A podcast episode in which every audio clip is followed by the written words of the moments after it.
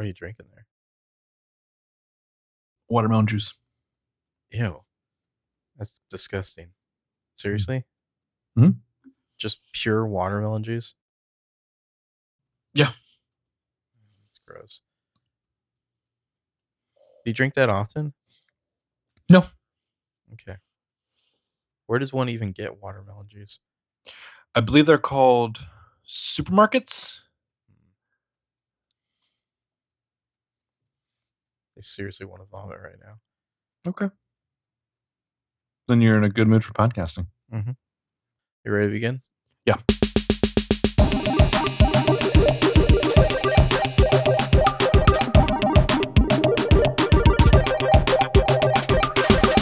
Hi, I'm Benjamin Light.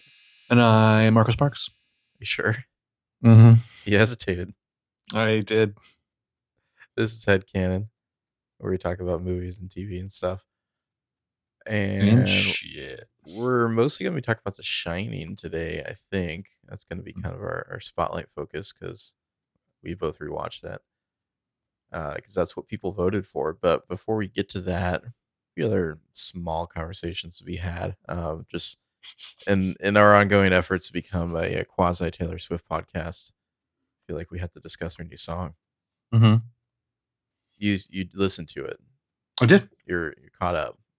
Uh, yeah, I had uh, I had downloaded it like as soon as I saw it was available, and then for several days, it's like I'd started to listen to it, and then always something interrupted me. But yeah, I've listened to it. What'd you think? You know, I I don't mean to slag off Taylor, but man, that song's bad.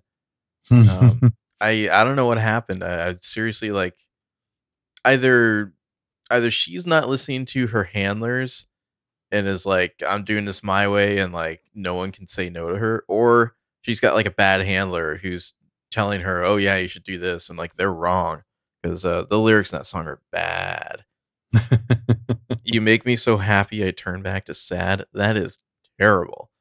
That is embarrassing. well, I I started to like like be hopeful uh from the first line that she was just going to be nasty, like the you should take it as a compliment that I got drunk and made fun of the way you talk, and then it didn't go great after that.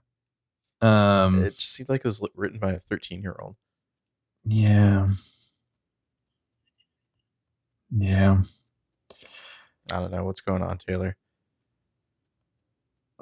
Did, did Calvin Harris or what Hiddleston, like one of them, just like break her mentally? I don't know.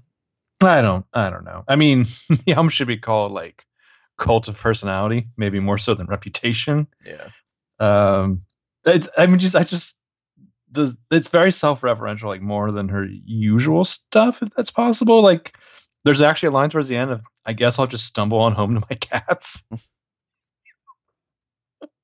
dude, that doesn't even feel genuine though. No, Yeah, but it's, it's like it's so it's so affected. Like, hey, look at me, I'm normal. I'm a weird girl. I've got cats. It's named Mariska Hargitay. Whatever. I think it's Olivia Benson, Oh, is it Olivia Benson? Yeah. Her character's name. Yeah. yeah. Well, that works too. I don't know why I know that. But, Why wouldn't you know that? This is a quasi Taylor Swift podcast. Mhm. I think that album itself drops in a couple weeks. Um, Mm. man, I don't know. It it seems less and less likely that there's a bunch of hidden gems that uh, she's just not releasing. So, how would you rate this against the other two singles? I never This- listened to all of the second one because it just sounded like a jock jam to me. But um, I I I would say musically it's probably better than "Look What You Made Me Do," but lyrically it's worse. This song? Yeah. Okay. I would rate the second single as my number one. Um, I don't know about the others. They're kind of tied for their their flaws, their hills and valleys. What was the second one called? Get ready or Ready when? Uh, that's a great question. What the fuck was it called? ready to go? That's Republica. Yeah, that's a better song. Oh my God, T Swift covered "Ready for It." Ready If she for had- it. Yeah. If she had like covered that, it's like ellipsis. Ready for it? Question mark. The answer is no. I don't think the answer is more like not sure. hmm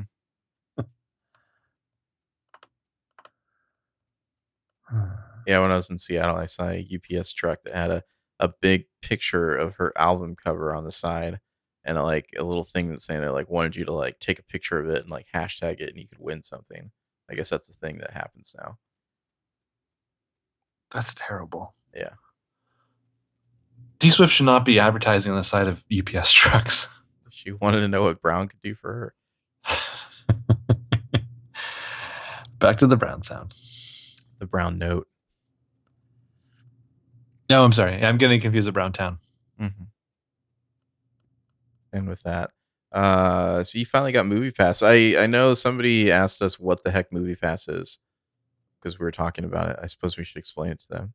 Well, I've seen it advertised nowhere. Um, I don't think only they heard about it from they you. don't want anyone to know about it. I think they're like already like It's a in- business insanely plan. behind. yeah, they're like a month. They have a month of back orders. I mean, I got it mine in like two weeks. So what Movie Pass is? It's some service you subscribe to. It's ten bucks a month, and it allows you to see. I think it's one movie a day. Uh, In no, theaters. no in theaters. No 3D showings. No like XD or you know No or AMC 4D theaters. or whatever. Yeah, AMC is not part of it. Most other theaters are. You might find some indie theaters that aren't, but the majority of theaters, that, in my experience, are part of it. Ten bucks Mm-hmm. a month, uh, which is why I'm seeing all these bad movies because I can now because it doesn't cost me anything. Uh, so that is what Movie Pass is. the The one real caveat is like you can't order tickets in advance really for something. Like I can't like go like order like my Last Jedi tickets with it. Um, you have to go to the theater and kind of like check in on your phone within like you know some some geographic closeness you know to the theater so like it knows you're there like you- hundred meters or something. yeah i mean it's whatever you get to the theater you go and you basically say what what show you want to go to you know for what movie and you check in and then there's a card that comes with it like a physical credit card like prepaid car- credit card thing and you go pay with that and that's it uh, which i think is just to prevent you from like getting your friends a bunch of tickets like sharing it basically is the reason Mm. that uh, restriction exists So Although I do know with the with the digital tickets, I didn't Uh-huh. have to do that. I I was like at home and I went and like got myself a ticket at Studio Movie Grill and went later and had no issue. Okay. Um, so it's perfect for if you're going to go see a movie that's like definitely not going to sell out, like The Snowman or Geostorm. I mean, other than like Star Wars and maybe like I don't know, in a new Avengers movie, like what the hell sells out? I mean, I, I suppose maybe if it was like around the holidays, like you knew it was going to be a busy, busy weekend at the theater, you might want to get there early. But I don't know. I have not had any issues with a movie selling out in a very long time. Hmm.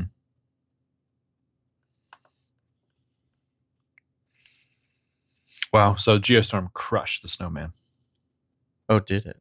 Did Mhm. you go see it? No, not yet. Have, have you christened your movie pass yet? not yet. Okay. Well, what are you going to christen it with? Uh, I guess Thor, maybe? I'll make an attempt. That's like That's two weekend, weeks from right? now. Isn't it this coming? No, it is two weeks from now. You're right. Yeah. You got to get on that. You got to make that thing count. I don't That's even my- want that's see my Geostorm this attitude. weekend. Uh, we can go see that. You already see Geostorm? Oh no, I didn't. No, I I saw the Snowman, which is the worst movie ever, which I'll get to in a second. But anyways, that that's what Movie Pass is. Um, in case you were curious, I think it's like MoviePass.com or something. I don't know. You Something like Google that. it. Yeah. Maybe I'll put it in the show notes. Um, I just re- I really hope they don't go out of business because I don't see how this is a viable business plan. Because I've already seen like probably eight movies in a month with it. So I, I guess I'm hoping that all the other people who sign up for it don't use it at all to, to balance out my usage. Yeah. Yeah. Wouldn't it be funny if they were our sponsor next week? I don't think they want sponsors. They're- I think they're like, go no, go away. like apparently, like a total of eight people work for the company, and like they used to be like fifty bucks a month or something. And they like dropped the price dramatically, and like everyone is like, oh shit, I'll buy that. Um, so here we are now. I have a service that allows me to go watch The Snowman, even though I've heard it's terrible, and it is. They're like, a billion dollars isn't cool. You know what's cool? like ten thousand dollars. Fuck it, it's not our money. Uh, we got an investment from Peter Thiel. We just want to drive it into the ground. Mm-hmm. They're just about growing their market share right now. They'll, I'll worry about the money thing later. So let's let's let's unpack this. Wh- who is the cast for the Snowman? Well, in in the lead role, playing the character named Harry Hole, is Michael Fossbender. We're saying Fossbender now, right? You are. Okay. What about you?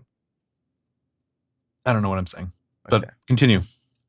Uh, I'm pulling up the IMDb right now.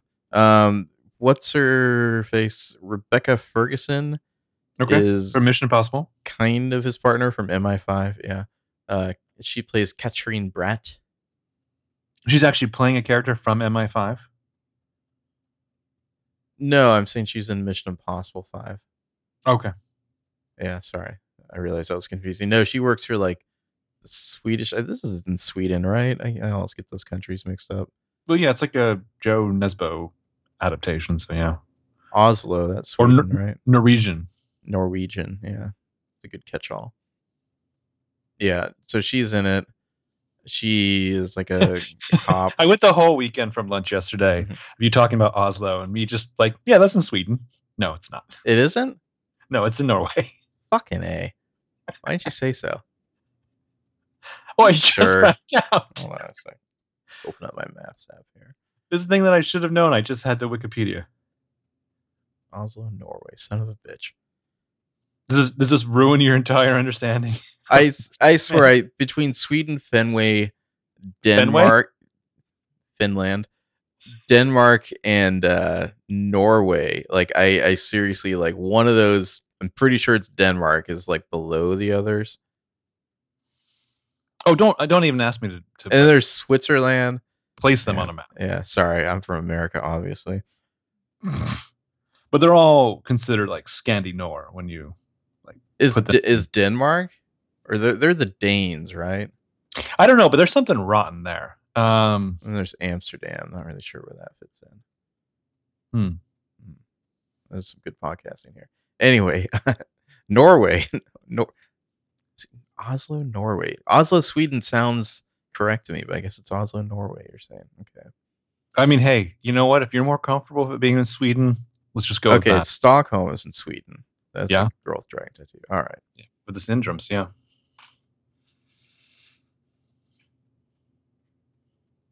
Dude, it doesn't help that I looked up Oslo, Norway on my Maps app. It says no results found for some reason.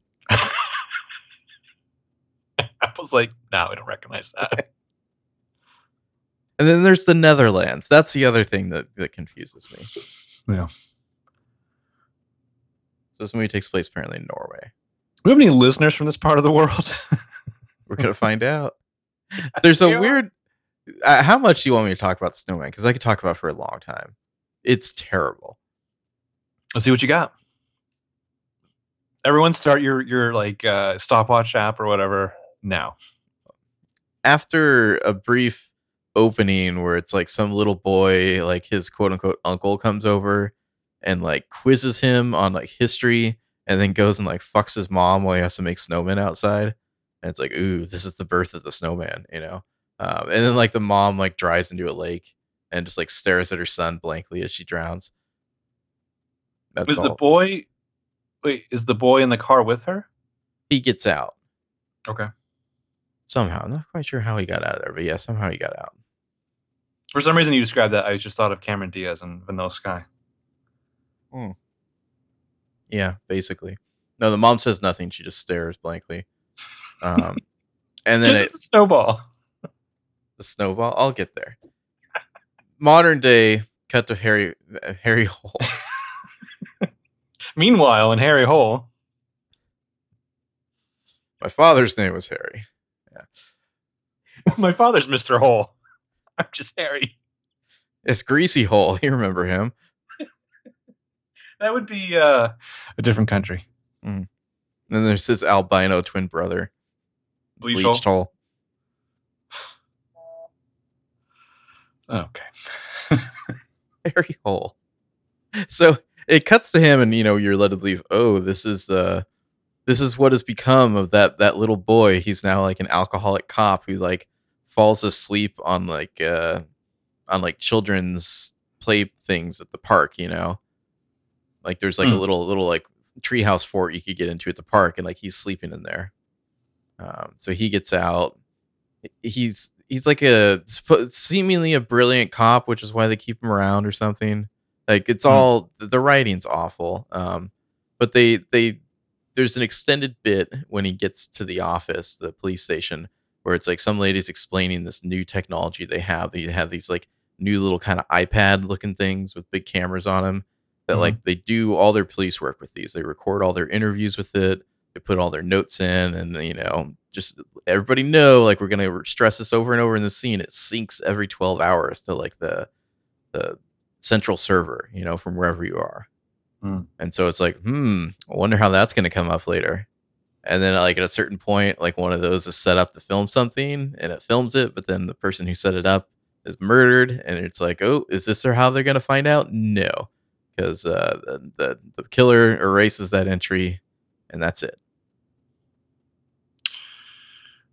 Sometimes when you tell a story, I want to do that thing with the guy from Mallrats. Well, did he come or what? He did not. This is the snowball thing. If if you've seen the trailer for this movie, there's like a woman. She's walking across kind of a bridge. It's it's nighttime. It's a little snowy, and suddenly a snowball hits her in the back.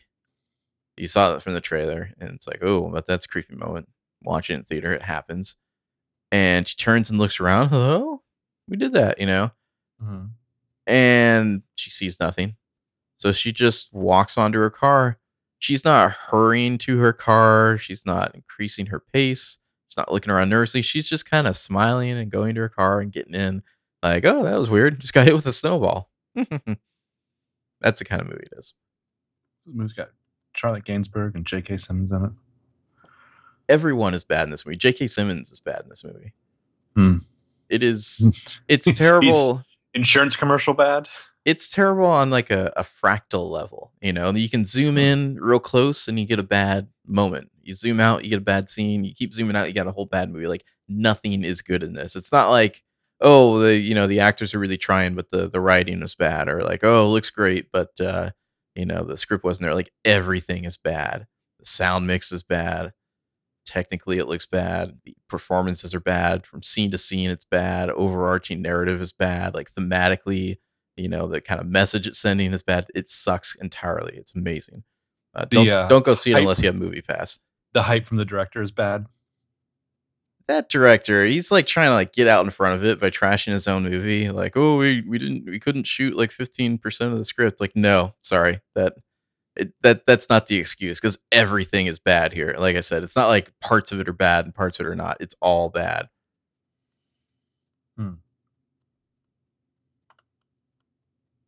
I'm so, shocked. so you should go see it basically I'm shocked that a movie featuring Harry Hole was bad. According I- to Wikipedia, this is he's identifying the first serial killer in Norway. Sure. The movie ends with kind of the suggestion of sequels, which I thought was hilarious. Hmm. Does someone say this looks like a job for Harry Hole? They might as well have. Hmm. As he's tapping his uh he has like a prosthetic finger by the end of it for uh, reasons I won't get into. Which finger is it? The index, I guess. Okay, that's the middle finger. Uh no. The middle finger is the middle finger. So the pointer is that the pointer finger? That's the index finger. Oh, Yeah, Google that. is that is that in in Sweden? yes. The forefinger. Index finger. It's the pointer finger. Okay, Okay, whatever. or trigger finger. Sure. The digitus secundus. I feel like we're learning a lot about each other here. the characters' names, like this could have been like a Star Wars prequel. Like you have Rafto, Rekel, Hart, Harry Hole, of course, Of course. Katrine Bratt, Arve Stop, Gunnar Hagen. Magnus. Yeah. There's a guy named Mouldman. Yeah, who's mold? Oh yeah, it's like a, a a completely random subplot that goes nowhere. Is like he he's been on out on like a drunken bender for who knows how long. He comes home to find there's someone in his house, and so he like gets a gun from a hidey hole, right? And he Mhm. like comes around the corner, and then he's like startled to see like a like a man and like a like he's about to cook meth, like he's um like Walter White or something. He's in like the whole get up, right? Like the Mhm. the suit and breath mask and everything. And it, Harry Hole is so startled that he just like randomly like shoots the gun like into a pillow. Like could have killed this guy. It was that he's too drunk to aim properly. Never brought up again. Um, but yeah, because this guy, this mold guy, is like there. Like they found black mold in his apartment, and he's like renovating. Hmm. And then like later on, there's a the mold man is back, and he's like in his get up, so you can't really see his face or anything. And it's like he's doing something, and the, Harry Hole just ignores him and goes to sleep or something like that. And then that guy leaves, and it's, and then he walks past the actual mold man, Mhm. and you're like, oh no, that was the killer, not the mold man. And the Hmm. mold man, the way he walks past, it's so theatrical because the mold, the original mold guy, he's like he has got like punkish hair and like tattoos and whatnot. Um, and he's like holding a cat and stroking it for some reason. Mhm. It's hard to describe, but it's like so cheesy the way they do it. You want to hear a, a fun sentence from the uh, the pre-production section of Wikipedia? Sure. For a while, Martin Scorsese was attached to direct. Yeah, with um, with Leo, I think was involved. Oh, nice. Yeah. Is he just gonna be like a loud, screamy Harry Hole? Val Kilmer is in it, and he's dubbed badly. Why would you dub Val Kilmer? I suppose he has like throat cancer or something. I don't know if that was the reason for it, but it's very obviously dubbed. It's so weird. It, like I said, this movie's terrible. I wonder if he has throat cancer because of the same reason Michael Douglas supposed he has throat cancer. Yeah, probably. Yeah, You get to see his face blown off by a shotgun. Word. Uh, according to Variety, the initial hope of the film was to create a series in the vein of various Alex Cross film adaptations. Sounds like an Alex Cross movie. Hmm. I wonder, is this worse than? Was it just called Alex Cross? Yeah. The the one with uh, Jack from Lost. Yeah, this is worse than that. I think somehow. Wow, because that's a really bad movie. hmm Um, I don't think I watched all of Kiss the Girls. I never saw the second one with Morgan Freeman. No. Hmm. I watched enough of the one with Cary Elwes in it to be like, he's the killer. Like as soon as he appeared on screen. Yeah. Oh, speaking of that, I don't think we ever talked about Happy Death Day. At least Okay. I don't think we did. Um, it's fine. I don't know. The killer is immediately obvious. I think I've seen too many horror movies personally because it was immediately apparent to me exactly where the movie was going to go. Like it was like, oh, here are all the subplots, and no, she'll have to do this, this, and this before she finally survives, and that person's the killer, and it's probably for this reason. Like it was just way too obvious. Hmm. Okay. But you, Well, I, I don't know. It's, it's I'm not glad you brought it terrible. up. Yeah, you might enjoy it just as a, an intellectual exercise. Well, I always do like horror movies. Do you? Do I always like horror movies? Yeah, Yeah. I do. Okay. What was the last horror movie you saw? That's a good question.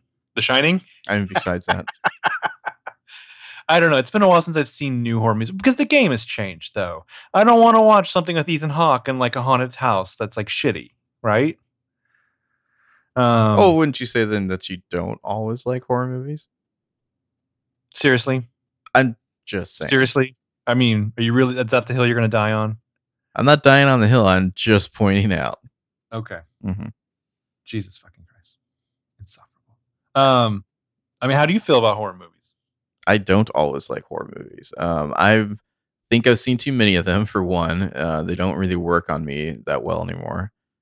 Uh, I guess I, I, like should, some I of them. Clarify for the shitty amongst us. Hmm. Like, I like the idea of horror movies. I grew up loving a lot of horror movies. As a whole, no, they are not great. As a hairy whole, they are not always amazing. Apparently, it's pronounced who "they" or something. In, I saw that Swedish in- or Nor- In Austria, Norwegian or whatever. pronounced, in Austria, it's pronounced holy, Harry holy, Hmm. which somehow makes it sillier to me. like nobody in the production It's like a Universal Pictures production. No one was like, Harry Hole doesn't work. We gotta, we gotta change that to anything else. I know, like, and I'll confirm this tomorrow. I know that, like, if you go to an airport, you're probably going to see this guy's books, like, on the spinner rack. Hmm. You know, I don't know. I don't th- think it's like a precious audience. I don't think it's like, you know, heyday Dan Brown, where it's like, oh shit, you got to get this stuff right or what have you. Um, Well, I forgot to mention the funniest thing about this movie is that um, several times throughout the movie, like either after a killing or just like to ratchet up tension or something, it will like cut to a close up shot of a snowman somewhere. Like mhm. it's usually to show us that like, oh, there's a snowman outside the house or something like that. Um, it gets funnier and funnier throughout the movie because it's like ominous snowman. Hmm. like, like it's the fucking birds or whatever, but with snowmen. Mhm. Yeah. Do they always have like goofy, ironic looks on their face? No, they just have like weird, like they just have like s- horizontal lines. Really, they don't really even smile. They're just like, "Meh." Would it be better if the snowman just did like Calvin and Hobbes, like gallows humor of just like creating like snowman sculptures of them doing macabre things? sure. Okay. Okay, before we want to talk about The Shining, Mhm. last piece on this. I was just curious if you if you have one or not. Uh, f- favorite or best Halloween costume you've ever worn?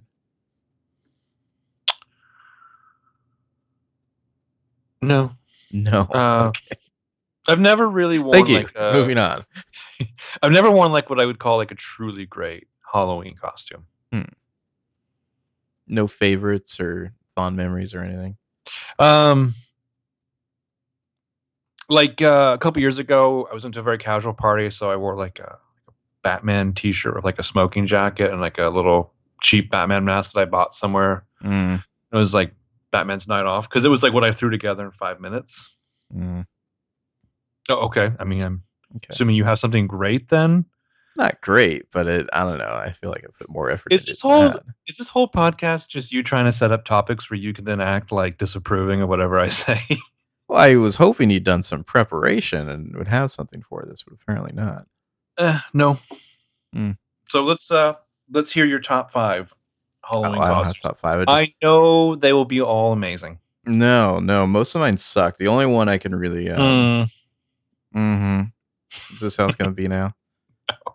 What are your what are your The only one I can think that was like really, like I, I, I could like claim it and own it and not just be embarrassed about it in retrospect was uh, I had a pretty good Scarlet Spider one year. Okay, go on. Uh, I mean, because it's pretty basic, right? He just had like the the blue hoodie with the spider on it and like you know red underneath and like the spider mask. Okay. So that one was pretty decent. But otherwise, a lot of a lot of bad costumes. I'd never done the thing where you just go buy the costume Mhm. or rent it and whatnot. So I feel like you probably need to do that to get like a really good one, unless you're very crafty. I mean, I got halfway to like Indiana Jones one year and didn't like commit. That one's probably Uh, not that hard. No, I just didn't have like a leather jacket or Yeah. anything. Um, didn't you? Am I misremembering? Didn't you attempt a Wolverine? Uh, I did like hair, ha- mutton I, chops. I did the hair basically and mutton chops. Yeah, Did you like anything? Like, did you put like a flannel on a wife beater? Did you put on some like I think- like leather fetish gear? I think I did like a, a wife beater and a leather jacket.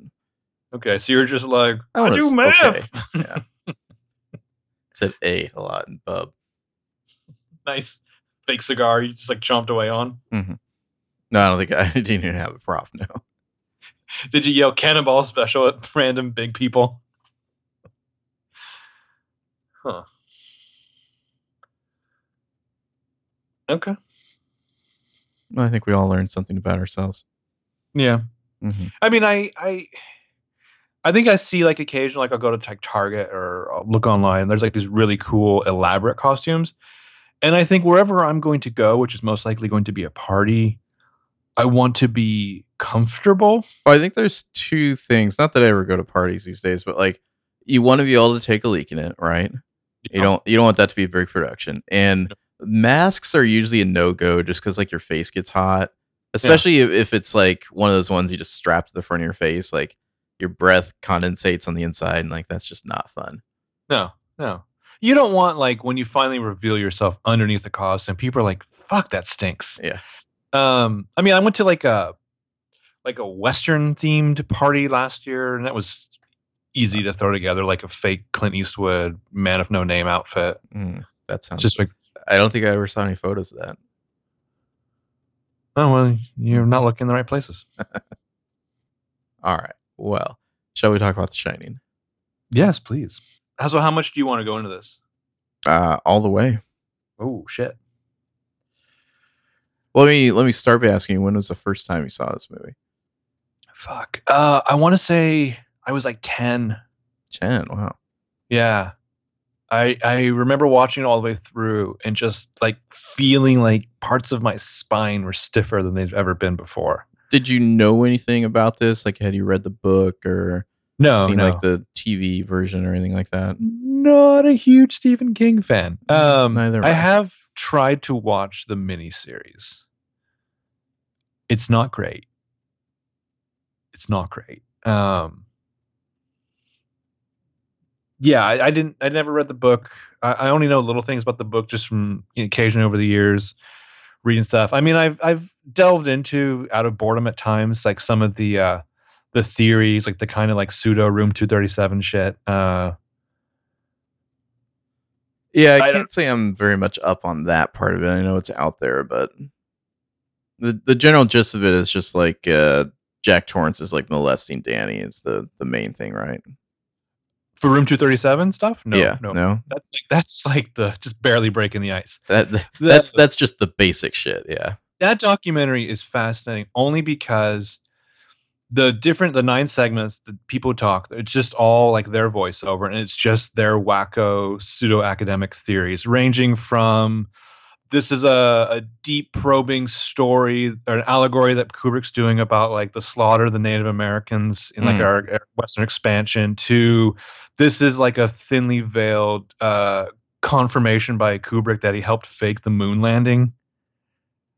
Um, it's all it's all fantastic. I mean, and then there's like the basic stuff where they they go into yeah, obviously like that structurally like there's no there could be no window in that office when they do the the dolly shot around the corner or uh, uh the the ghosts always appear when Jack's looking in a mirror.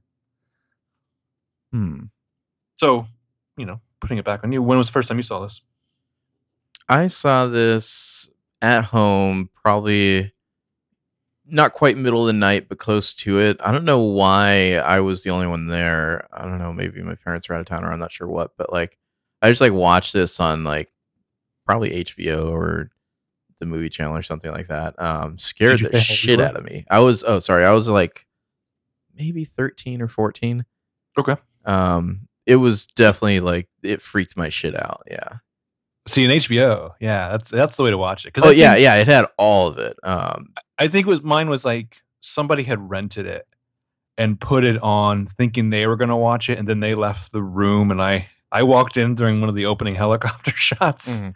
I was like, "Oh, what's this?" Oh shit.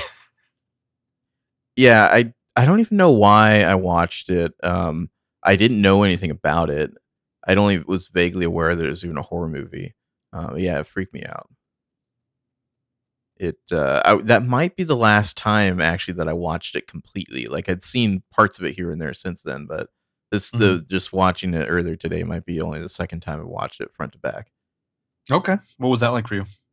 I feel like it was cheating a little bit because it was the daytime, you know. So it's Yeah. like I don't know. It's just less of a spooky vibe happening, but uh, I- still I-. I did the thing that I know you love to complain about, but Uh, I felt like it it on your added. phone. I did last night Oh god. It was right up there in my face. hmm I saw an interesting debate online. I can't remember where, but it was arguing about like whether or not millennials are terrible people for watching things on their phone as opposed to their TV. Um, the argument that if you put it close enough to your face, it's kind of like you're watching TV. Hmm. I guess you'd come down on that side. Um, I don't have like some kind of philosophical stand about why it's right to watch something on your phone. It's always been like a necessity issue to me Mm, Okay. or a comfort. You should get into VR maybe. I would love to. I mean, as as, a, as an idea, as an intellectual exercise, aren't you always curious and like wanting to hear that VR is super successful? Um, sure. yeah. I mean, like, at? I'm just saying, like, whenever I think of movies that have featured VR, it's always been terrible. But it's always been like, you know, 15 plus years ago, or like uh, uh, Virtuosity or Lawnmower. Are you talking about Man, or movies about VR as opposed to just VR itself? Disclosure. Yeah, but I mean, I feel like when the last time we really t- dipped our toe in that water, like it, it wasn't there. It wasn't great. And now, from what I understand, it's coming back and it's potentially really exciting on a consumer level. Yeah, sure. I mean, there's there's VR in fiction, and then there's just VR. You know, I mean, Ready Player One is coming out next year, but that's not anything to do with whether or not actual VR is good. You know, True. Yeah, there's VR the concept, which you know dips its toe into actual representation of fiction, and then there's the actual technology that you can experience. And then there's The Shining. Um, what do you think of the soundtrack? How does that hold up for you? the it, it reminded me a little bit actually, and this is like not a great comparison, but a little bit of the Dark Knight. Um, the the kind of like I don't know what instrument that is. They're like just like a, some violins or something they're hitting, but like when you know the weird shit happens, basically, like when when the twins are about to hear or when something's about to happen, they're like they're hitting these high notes on the soundtrack that I thought were very effective. Um, I'm bringing this part up because because people since from the PLL podcast will always tweet to me about it because I I've actually experienced it. But there's two types of things in Twin Peaks. There's like this kind of goofy soap opera, and then there's like this kind of visceral, off, awkward horror thing. The best version of the horror in Twin Peaks is so apparent here in, in The Shining. just the the random shit that builds on a first an intellectual level and you just know it's going to get worse and worse and worse and the soundtrack that dissonant soundtrack aids it. Like just the slow build to the woman in the bathtub. You know just the way it's shot but also wendy carlos's soundtrack at first when i was playing this i'm watching those helicopter shots i was like man i bet the soundtrack just doesn't hold up i bet it's super cheesy now uh, but as it kept going i was like this is kind of great I, know, I find most old soundtracks hold up just fine. I feel like Yeah. they probably put more work into them back then than they do now. yeah yeah Oh, I uh, I should ask you then. What is your what would you rank as like your scariest moment in the movie for you? What freaks you out in particular? Oh, I had a hard time with this. I really did. Um, because there's so many good ones. I mean, even the way it's shot the first time Mr. Hallorann like reveals to Danny that he has the shining is Mhm. shot so creepy. Where he just kind of like zooms in as he like slowly turns his head while talking to to Wendy, and you just hear this voiceover. But the bathtub is is pretty scary. There's some great stuff when when Wendy first discovers the the novel and I kept like waiting like for something to come from her horrified stare in that close up, and then he just kind of slowly saunters up to her. Kept waiting for him to pop over his shoulder. Yeah, I kept waiting for the pop over her shoulder, just like a bat to just like come down off screen and like smash the typewriter in front of her. So yeah, I kind of struggled with that. I, I mean, I saw the thing in the notes, and I was really trying to think like, okay, what works on me the most? And I don't know. It's just in general, there's just a great atmosphere. I in, I forgot about it, but I love the little weird flash forward that Danny has towards the beginning to like the twins, the blood.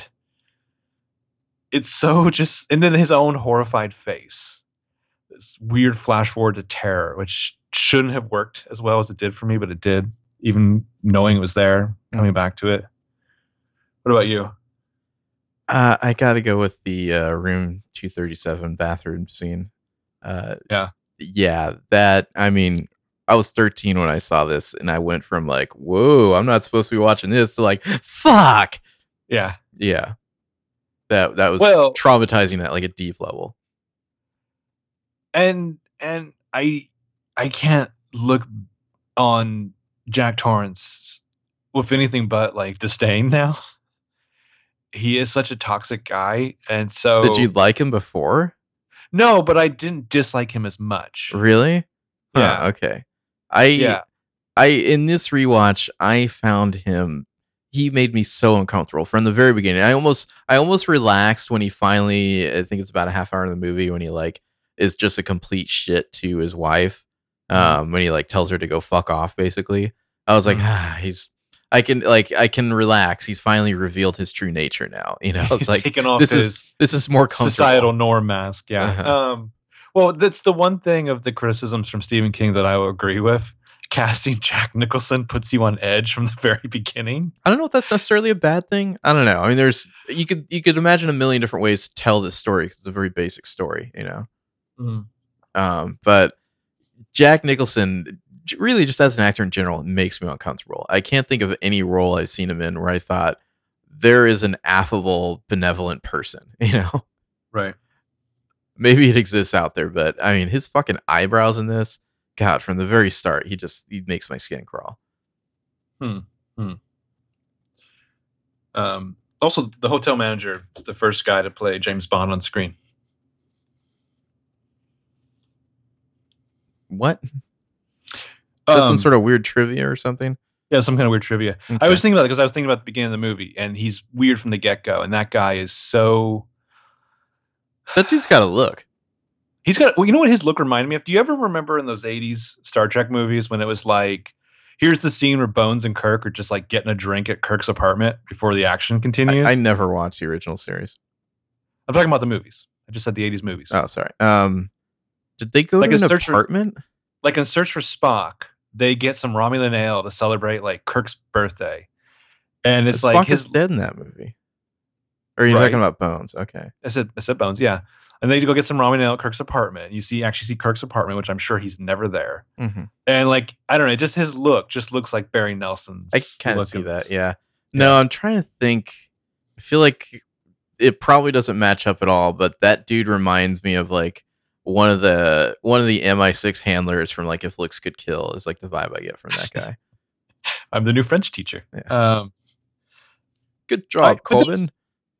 there's some great looks in this. I mean, I was I was missing a whole level of Dick Hallorann like when I was a kid that I was trying to pick up on here, Dick Hallorann has the best line in the movie.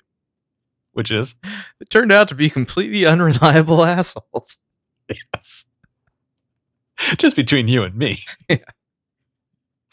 His his like home or wherever he's staying in Miami I'm sure there've been some essays written about that. Yeah.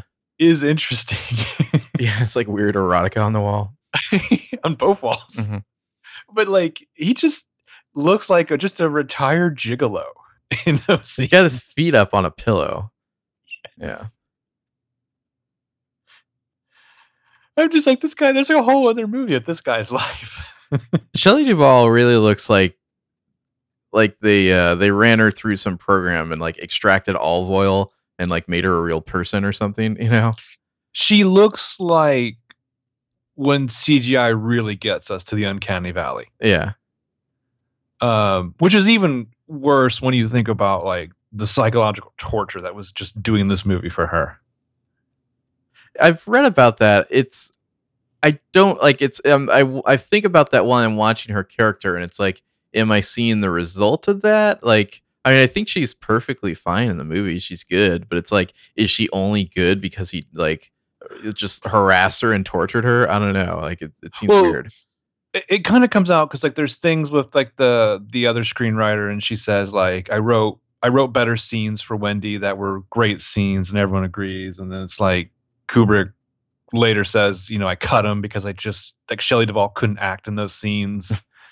And it's like, okay, so you just turned all your attention to just like belittling her and it's it's bizarre. her. I mean, she's fine in the movie. You know, um, I don't I don't have any problem with her performance. She's you really get the sense that like she's terrified of her husband from the very beginning. You know, Oh yeah, like there's I know the I think the book goes into more about like past incidents of Jack's alcoholism and the effect, toll it's taken on his family. Oh, I you just, feel I, it. I just noticed she's reading The Catcher in the Rye. I'm sure. yeah, yeah. I was I had that in my notes that she's just chilling with her kid, her weird kid, watching reading Catcher in the Rye, as you Mhm. do.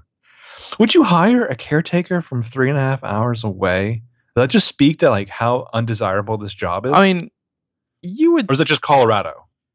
it is a little suspect because and he's only lived in like Boulder or something for like a couple months anyway. Like you would think you would want someone who really knows about cold weather climates and like Yeah. living in those conditions and whatnot. Furnaces, upkeep on yeah, the Yeah. residential uh, I mean- hospitality industry. He doesn't appear to do shit anyway. Like Shelley Duvall's doing his job for him basically. So And he tells the guy too, like, I'm just gonna work on my novel. Um well, also through a lot of it, you can see like the snow is like piled up to like the second story. Yeah. Is he supposed to do anything about that? Like Well, I I, I kind of think maybe no, because it's just gonna keep coming. Like I I guess, but it's like I don't know. You would think that by heating various portions of the the hotel at various times, that might help out a little, melt some snow. I don't know. um in the office, I love the other guys, the look on his face when Barry Nelson's telling Jack about Charles Grady. The other guy's just like, why the fuck are you telling him this? Um, and then Nicholson just has this like hilarious look on his face. To me, it's like the only time he's superhuman because he's like, it's like he's struggling to keep this normal look on his face, like he's not phased. Yeah, yeah. listening. Do you think he has any sort of shine power or anything, or is he just he was just decided by like the ghosts or whatever to be more susceptible? Well, let me let me answer your question with a question. Uh-huh. I think a lot of people it breaks down to what your take on the general ending is. Like, do you think it's like a reincarnation thing, or I, I took it as like the the the hotel has claimed his soul or something like that. You know. see? That's what I like to think. I like to think that they've absorbed him into their th- history. their menagerie yeah i mean because it's it seems like there are these individual ghosts within the hotel perhaps or Mm-hmm. apparitions but then there's also like the hotel itself. You know you had the whole like you know indian burial ground thing and like at one point towards the end um wendy's finally starts seeing things too. For for a long time i was like is she just not going to see anything? Like is it all just him? But then she finally does start seeing stuff too which to me makes it seem like this is just uh the the, the hotel itself is causing this you know which puts a rest to the the idea like is this ghosts is this supernatural or is it just like a cabin fever thing? I don't think they it's make just sure- cabin fever. Or they make sure that like every time jack interacts with the ghost there's like mirrors Yeah, all over yeah. the place. Um i mean I, I think it's probably the- right decision not to explain it too much. Yeah. Um and because then it just allows you to kind of wonder about it for yourself. It, it did seem to me though that they the creepiness of the the twins that you know were murdered they kind of go away about halfway through the movie and i feel like they they could have made a reappearance at the end.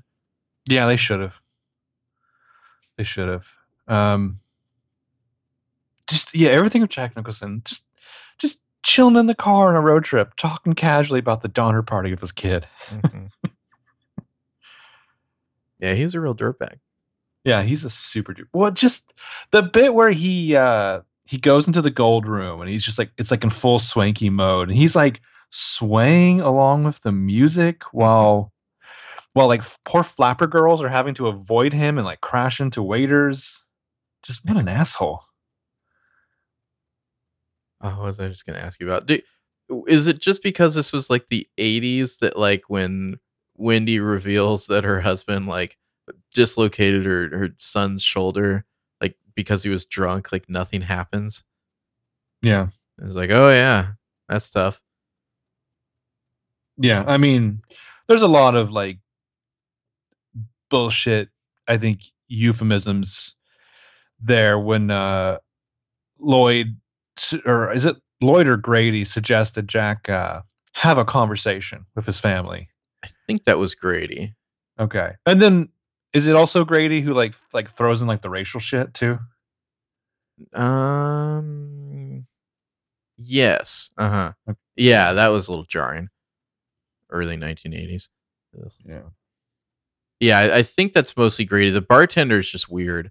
Was was it the bartender who was like sitting up with the teddy bear guy, or is that someone else? I think it's somebody else. That's just like a random other person. yeah, the teddy bear guy. That fucking thing. I know there's been plenty of essays written about that. I don't even know what to make of that. I don't think you're supposed to make anything. Aren't you though? Well, Like Kubrick supposed to- intended something with that. it's supposed to definitely like unnerve you, but I don't know. I don't know how you can like draw a conclusion. Really, I think you can draw a lot of conclusions. I don't know if you could say that like there's one right interpretation. like mean, it- definitive conclusions. You know, and of course it doesn't really matter what Kubrick intended ultimately, but like it's freaky. It's it's so weird, I think is why it's so unsettling. Well, I think that's the thing is that a lot of it is just designed to be unsettling. Like the the dolly shot to like uh the hotel manager's like office where people are like later on have studied it and realized there's no way that there could be a window there. It's like it's just meant to make you uncomfortable and like kind of subconsciously pick up on that. Well, I think the just the lenses he uses, he's like shooting in a wider angle than than you usually see in a movie a lot. And especially when he's like going down halls or around corners, like you really feel the movement at the edges of the frame, and it's like it's just a little disorienting. Disorienting. Well, and you're it's I mean the atmosphere and tension in this movie is amazing as you're just waiting for something terrible to be around each corner as Mhm. Danny takes the tricycle around it. and then there finally is, yeah. but the sound is is perfect there when he's going from hardwood floor to carpet to hardwood floor. And then just the flashes of the uh, the twins all hacked up with blood everywhere. Yeah. Although Oh, really, it's like if you if you freeze frame, it doesn't look that bad. No. It's not like there's like pieces of them here and there or anything. They'll be fine. Yeah. They'll walk it off. Yeah, those girls. I'm trying to remember. I, I want to say like two of the actors on PLL did a did a little Instagram joke with that. That come play with us, Danny. Can't remember who, but it's good. Uh wasn't it it was Keegan and Janel. Was that who it was? Okay. Yeah. Can't you like see the helicopter at one point and like the establishing shots in the opening? I I Like the believe shadow. so, yeah. yeah. So you're saying that like the window wouldn't be possible to be there based on how you come in? That's yeah. what they're saying. Yeah. I think there's a couple other instances. Well, I mean, obviously, a lot of it, like the exterior, you know, is not where they filmed the interiors, so a lot of it doesn't line up. But like, there's one point where you see, I think it's during the tour where they're going through the Colorado room, and then they make around a corner, and it's like where you just saw that there's exterior windows from outside. Like now there's a hallway there. Mm-hmm. Um, but I think I I think some of it's definitely intentional. I mean, it's a maze inside. They would say that there's a lot of duplication of things. The maze on the inside, the maze on the outside. Um, I wrote down that I think that there's probably a whole swath of Jack Nicholson movies where he has to condescendingly say, like, "Let me explain something to you" to a co-star. also, I, I had a good chuckle during uh, Jack's like moaning and screaming dreams. Yeah, what do you think that was? It reminded me of the K-Stew Dreams and New Moon. Oh god, or she just starts screaming. Because I mean, I I think Jack Torrance is a dirtbag from the very beginning. I guess he was just like selected as the weak one or Yeah. something. a Uh, vessel. Yeah. Yeah, the the, the scenes like, where he goes Danny, but I feel like Jack's probably ultimately a simpleton. Yeah, yeah, Jack's an idiot. I don't know what the hell his book is supposed to be about, but uh, the scenes where he goes to have drinks, though, those are just like so compelling and disturbing. You know? Well, and, and he's really taking his like both Kubrick and Nicholson are really taking their time. hmm I was surprised. I didn't when I watched this the way back when. It seemed like it was taking place over a longer period of time, but it's really like a week and a half mostly. Yeah, like a month. Isn't it like a it month goes a month into- in, and then it's like basically over a week and a half period. Yeah. Whereas like for some reason I thought it was like over several months, like kind of picking up here and there. But no, at all it when it when it goes south, it goes south pretty quickly. How often in your life do you do you kind of get to that point where you're like, I wouldn't mind taking on this assignment? Oh, this one right here, Yeah, just be the like, caretaker. Yeah, for like five months. I'd do it. I f- I don't think I'd go crazy. I feel like I'm not sure if you'd necessarily get that much writing done though, especially not in the room he's trying to write in. I mean, come on, that's ridiculous. You're not going to get any work done there. Um, but I, I could Not when see you it. could be throwing that ball against the wall. I could see. I guess it depends on how much work there actually is to do. You know. Yeah. Because I could totally see just like sleeping in every day, taking your sweet ass time, making something to eat, going and like you know doing the minimal amount of tasks you're supposed to do. And it's like, oh, maybe it's time for a nap now. You know. Especially if your wife is doing all your work for you. Yeah, really.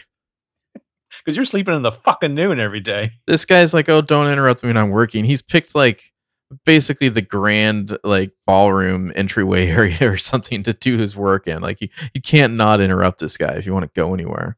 Yeah, yeah. Well, I mean, potentially. I don't know where the hell.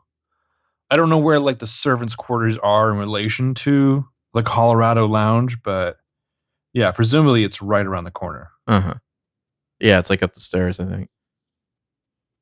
But yeah, what an asshole picking that location of all locations to do his writing in. But he actually tells Lloyd like, "White man's burden." I know. What a prick. I feel like a lot of actors have been trying to copy the kind of Nicholson deranged stare that he does in this movie. Like, like Christian Slater. Slater in particular, but no, just in general. There's a lot of movies and TV shows out there where like it's like someone's deranged now and they're trying to do this look that Nicholson does. Uh it's right around the part where he's like like they're playing outside in the snow and he's just like staring. Mhm. Um that's like a classic example, but a lot of actors have been trying this. No one quite has the eyebrows for it, I don't think. Hmm. But I feel like this movie's probably responsible for me not really liking Jack Nicholson that much as an actor. He just freaks me out. Well, he's too too good at playing these like horrible elements of Uh-huh. society. Yeah. I I want to say that there's something in Jack Nicholson's story where it like the you know his real life that like for a while the woman that he thought was his mom turned out to actually be his grandmother like his sister was his real mother um I keep waiting for the shoe to drop that we find out that Christian Slater is like actually his illegitimate son. That makes sense. Yeah, I could definitely see that. I don't know who the mother would be, but Yeah. And then somehow we could CGI Jack Nicholson into Robin Hood, Prince of Thieves. Yeah, the look he gives them as they're playing outside, like they're just having a good time, that is fucking deranged. yeah, I think it's just after he's told her off. Yeah, this is after he's told her to go fuck herself. This is when you're like, oh, I can relax and like not not worry that this guy might actually be a good guy. He's clearly a piece of shit, you know. Yeah. He's clearly not a good guy. Mhm.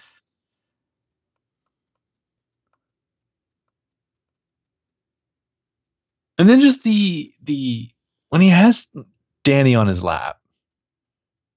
That Yeah, that scene- uncomfortable. That seems super uncomfortable. I mean, what Yeah. do, you think? There's anything to the whole idea that like he's been molesting Danny? depending on whatever the degrees are, there's something uncomfortable in their relationship, and it might just be the verbal abuse and like the, he's the just a drunk. abuse. Yeah. Yeah, I mean, there's definitely something uncomfortable, and there might be more, but the just the did your mother ask you that? did your mother put you up to that? he's looking to blame everything on Wendy and then have an excuse to kill her, but then like, oh, just gonna have to kill the kid too, because Yeah. he's I don't know telepathically calling to Scatman Crothers. Yeah, bring in an outside influence into this situation.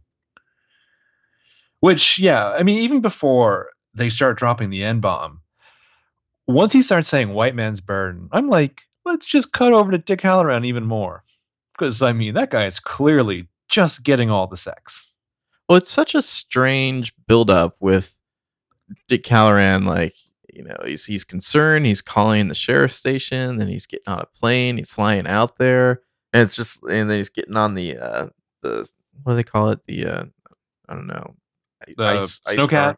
Yeah, snowcat, and it The just ice car. keeps building and building. Yeah, the ice car, and then he finally gets there and just gets an axe to the chest immediately. I mean, this movie like really goes against a lot of your typical uh, kind of not just like tropes, but just like basic structure. You know? Yeah. Well, that's kind of like an element I like of it. The the the, the dark humor of that is so Kubrick. You keep, I think in the book I read that that character like he gets wounded, but he does help Wendy and Danny escape. Yeah. I kind of like that people they meet people from like like the book fans in the audience. They're like, oh, don't worry, no, I'll get out of this. Nope. Because Jack has to ask him a question. Do you think, Um, do you think this movie would be better or worse if there was no shining business in it?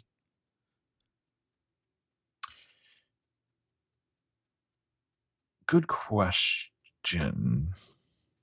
Well, The Shining is so vague too. Yeah. It's like pre midichlorian The Force almost. Uh, because places can have the shine as well. hmm People can shine, places can shine. Like if this was just a haunted house type movie, does it lose anything? I'm not sure.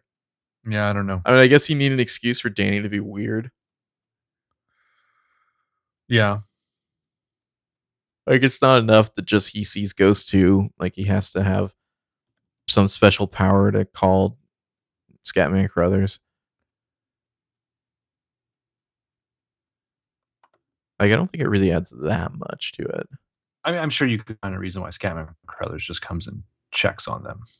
He, I mean, yeah, I don't know. You could come up with some some reason or other.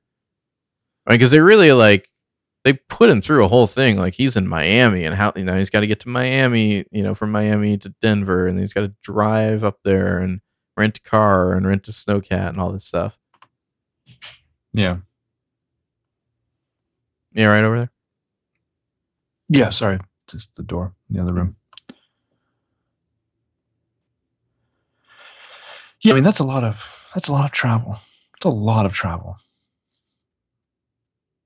Just to get murdered quickly. Yeah. I mean, I guess I, I like the dashing of expectations, but I don't know if you necessarily need the shining to exist for that. No.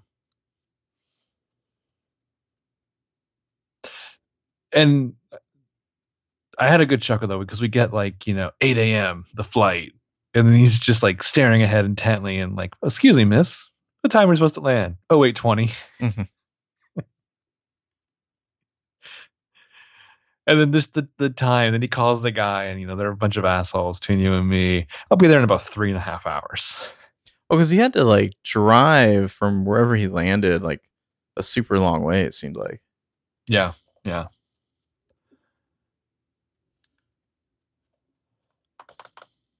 Yeah, the room thirty-seven. Now, who- I guess we're just supposed to assume that somehow magically haunted hotel room two thirty-seven is open and has a key in it.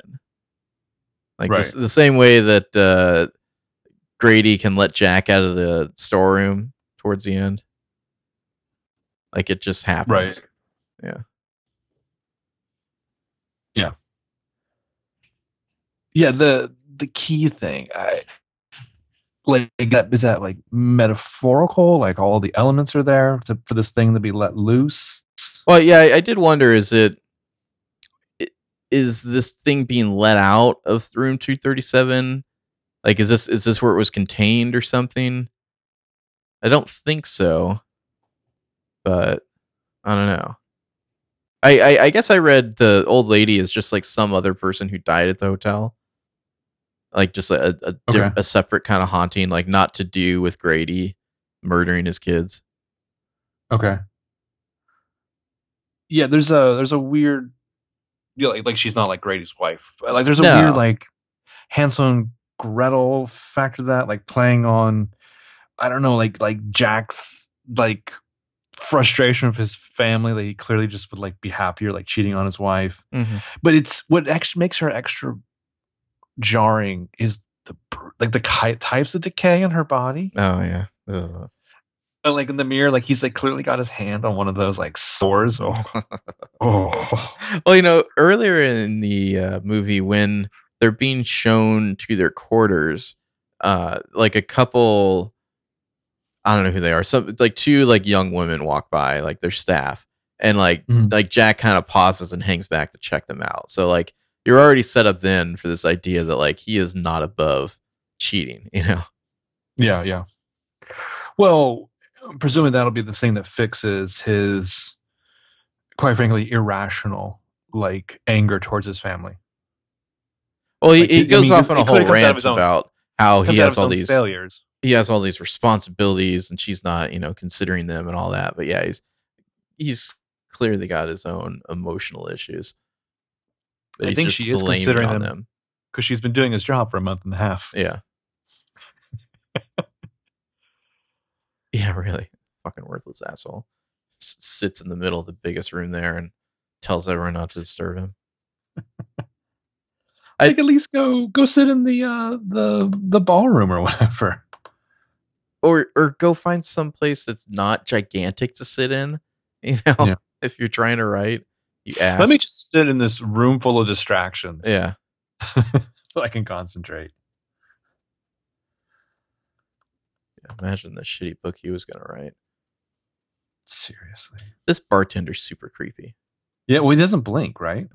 Uh, I don't know. Is that another one of the theories? Just No, but I'm just he's saying, so I was watching it- still. Yeah. Your credit's good here. Orders from the house. At first, I thought that. um Oh, where's I going with this? It was like he was being haunted himself, like in his dreams or something. It's like they're implanting the idea. Hmm.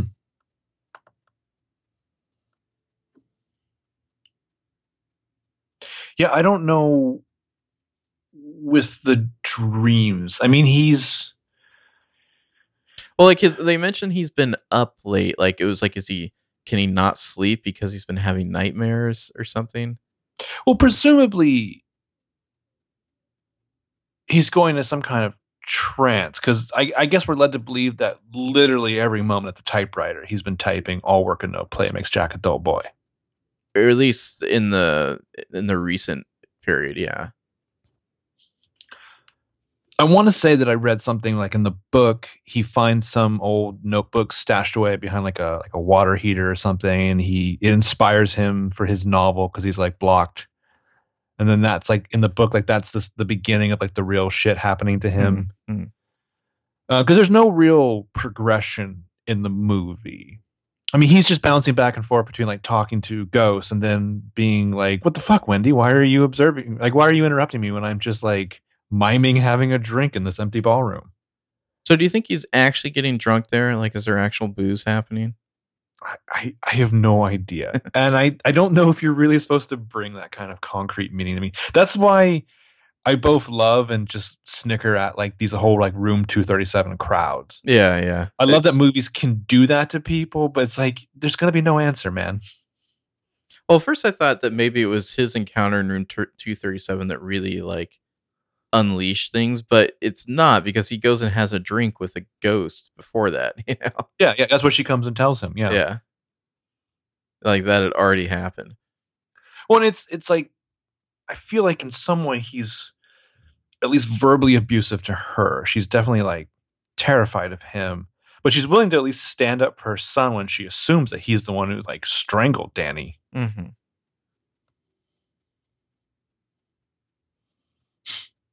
The tone of voice is really creepy. yeah, it is. If It shouldn't be, but it is. if you were Wendy here and you knocked this guy out and put him in the storeroom, do you just go to sleep? Like I feel like I would like I would be moving boxes and chairs and furniture in front of that thing. I don't know. Like I maybe I'm just being overly paranoid because I know what happens, but like I would not be comfortable just knowing he's locked up down there in a room that's not really designed as like a The whole people Yeah. captive. Yeah. Um, this kind of shit, which is, you know, there's decades and decades of this in movies, makes the ending of like Scream 2 refreshing when Sidney's just like, eh, pow. Yeah. just going to shoot this bitch in the head. Like Halloween when she just like stabs Michael Myers with a knitting needle and then turns around, sits on the couch, and refuses to look at the body. Yeah. Yeah. Well, like I, I was laughing when you were you were talking about the snowball thing and the snowman. At least when the ball rolls up to Danny, he's like, "This is fucking weird." mm-hmm. Well, and you can I don't know. I this makes me wish more movies would do these longer takes. I mean, obviously, no one can quite capture what Kubrick is or Kubrick is doing, um, but the way the camera, like like in that snowman scene, it's like cutting all over the place, right? It's like mm-hmm. behind her, cut in front of her, cut turn around. You know, like if it was all one really long shot the whole time, mm-hmm. it'd be much creepier. Mm-hmm. Like if you if you had followed her out from wherever she was walking, like you know, in that kind of creepy wide angle closeness behind her. In the, like there's a there's a way the camera moves that it kind of sways here and there that's really creepy, you know. Mm-hmm. And then like if if the character then gotten hit by the snowball and then he kind of panned around her as she's in shock and there's no one there, like that to me would be much creepier than the constant cuts that most movies have these days. Uh, some of the I was just thinking like some of the the helicopter shots. So I think when the family is going to the Overlook, mm-hmm. uh, when you get the great establishing shot there and like Wendy Carlos' score, it reminded me a little bit of the establishing shots of the spaceship in like Arrival. Mm, okay. Uh, nice big wide cold sunny day sci-fi movie in this fascinating soundtrack. I just remembered I wrote down in my notes that um, when Jack's waiting for uh, it's either the tour it's one of the tours, he's reading an issue of Playgirl. oh yeah, that that I think is all tied up in the him being a molester theories. I know. oh, because the one of the cover stories on that issue, Playgirl, is incest. Why parents sleep with their children? Mm. I just sent you a screen cap and I realized that my dad had texted me. I'm really glad I sent that to the right person. Because if oh. I had, if I had just sent that one of uh, room third two thirty seven to my dad, he'd have some questions for me. Your yeah, your dad would have an uh, interesting conversation with you. Mm-hmm. She's not only got one of the open sores on oh, her lower so back, gross. where he's touching it, but it's also like on her butt. yeah, and he looks just so goofily startled in this picture. Rutro. uh, well, I guess this is essentially it's only one night later that everything goes down. Yeah.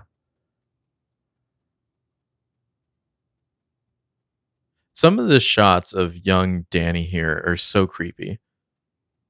Like he, they managed to make him so still Mm-hmm. You know, like he's just like eyes wide open as it like zooms in on him slowly. Hmm. Or like when he's being held by Jack in that one creepy scene, and he's just oh. kind of like looking to the side, like this vacant stare. Like I don't know, I don't know what they had to do to get those performances out of the kid, but I mean, he never acted again, right?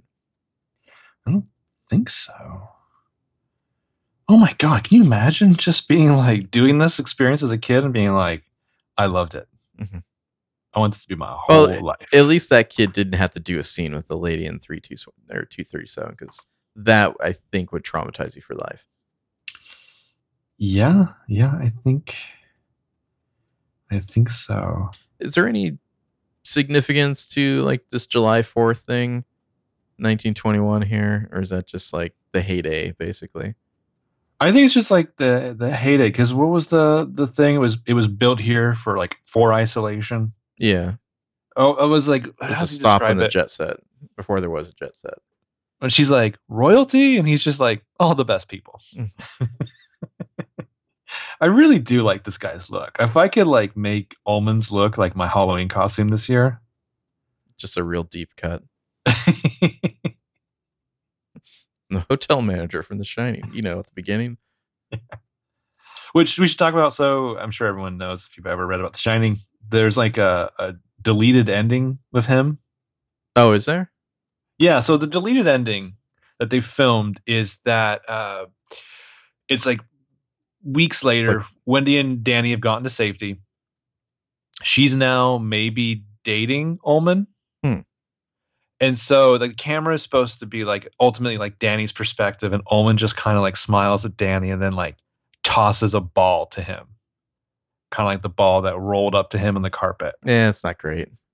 Well, it's like it's it's it's like the photograph. It's like it's so out of nowhere. It it works because it gives you an immediate reaction. If you probe too deeply, it doesn't make any sense. Or I think the gives you too many photo questions. the photo remains ambiguous. That is a little too much, I think.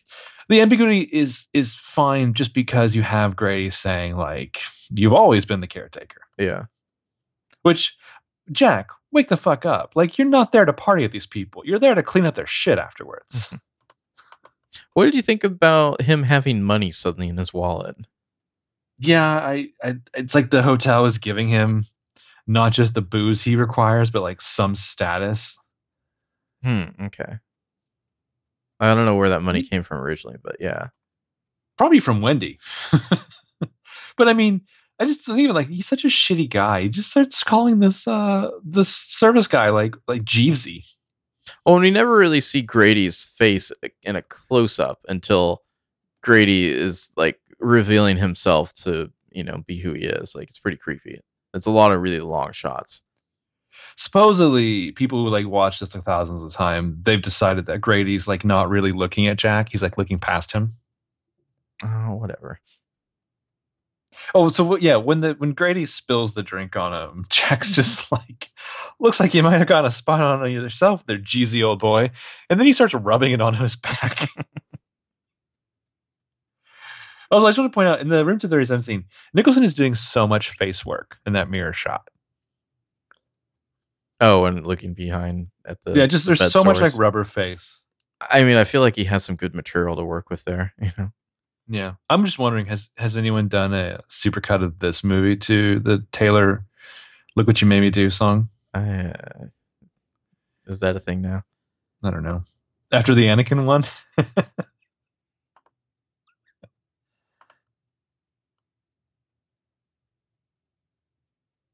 gotta say that the apartments that they give the servants, they're not too shabby. I don't know if you'd get this during the the busy time of the year. If you're I mean, actually they've got like, like a real, employee. they've got like a pretty sweet ass like suite here.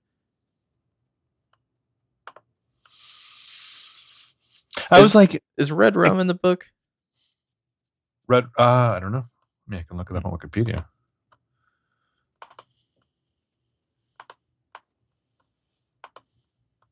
Red rum. It's imaginary friend who lives in his mouth. That's fucking creepy. Well, and goes and hides in his stomach. Uh huh. Yeah.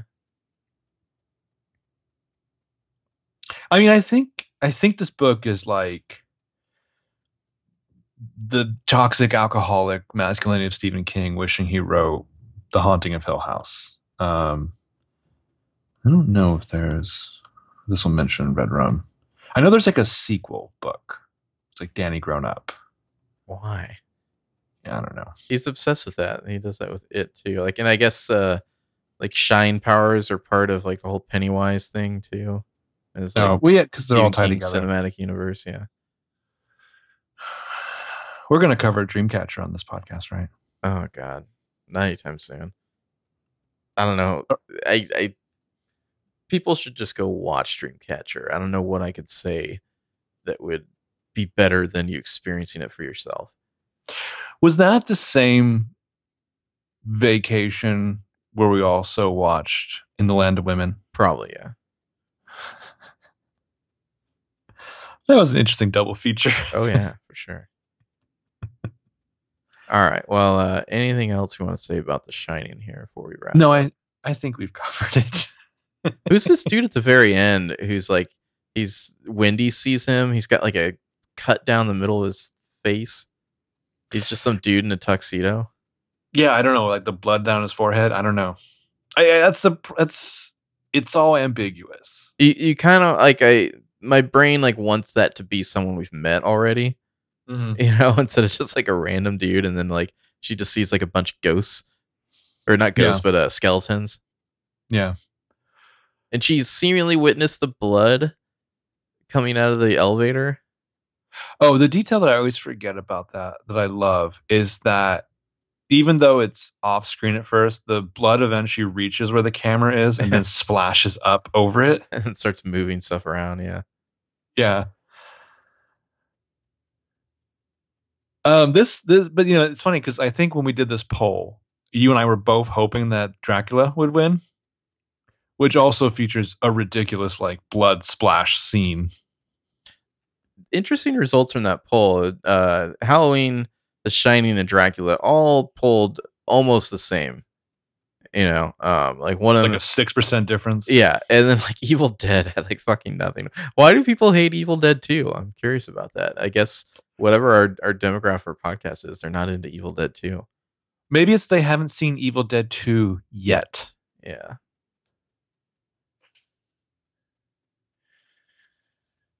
Not Bruce Campbell fans. Outrageous. I mean, I, I I enjoy Army of Darkness more, but it's a completely different kind of movie. Um, I don't know which one I enjoy more. Maybe Army of Darkness is it's a more broader mean, type of entertainment. If you're talking about just like my like more likely enjoyment every time, it's Mhm. Army of Darkness. But Evil Dead 2 would be like the Halloween movie I would play.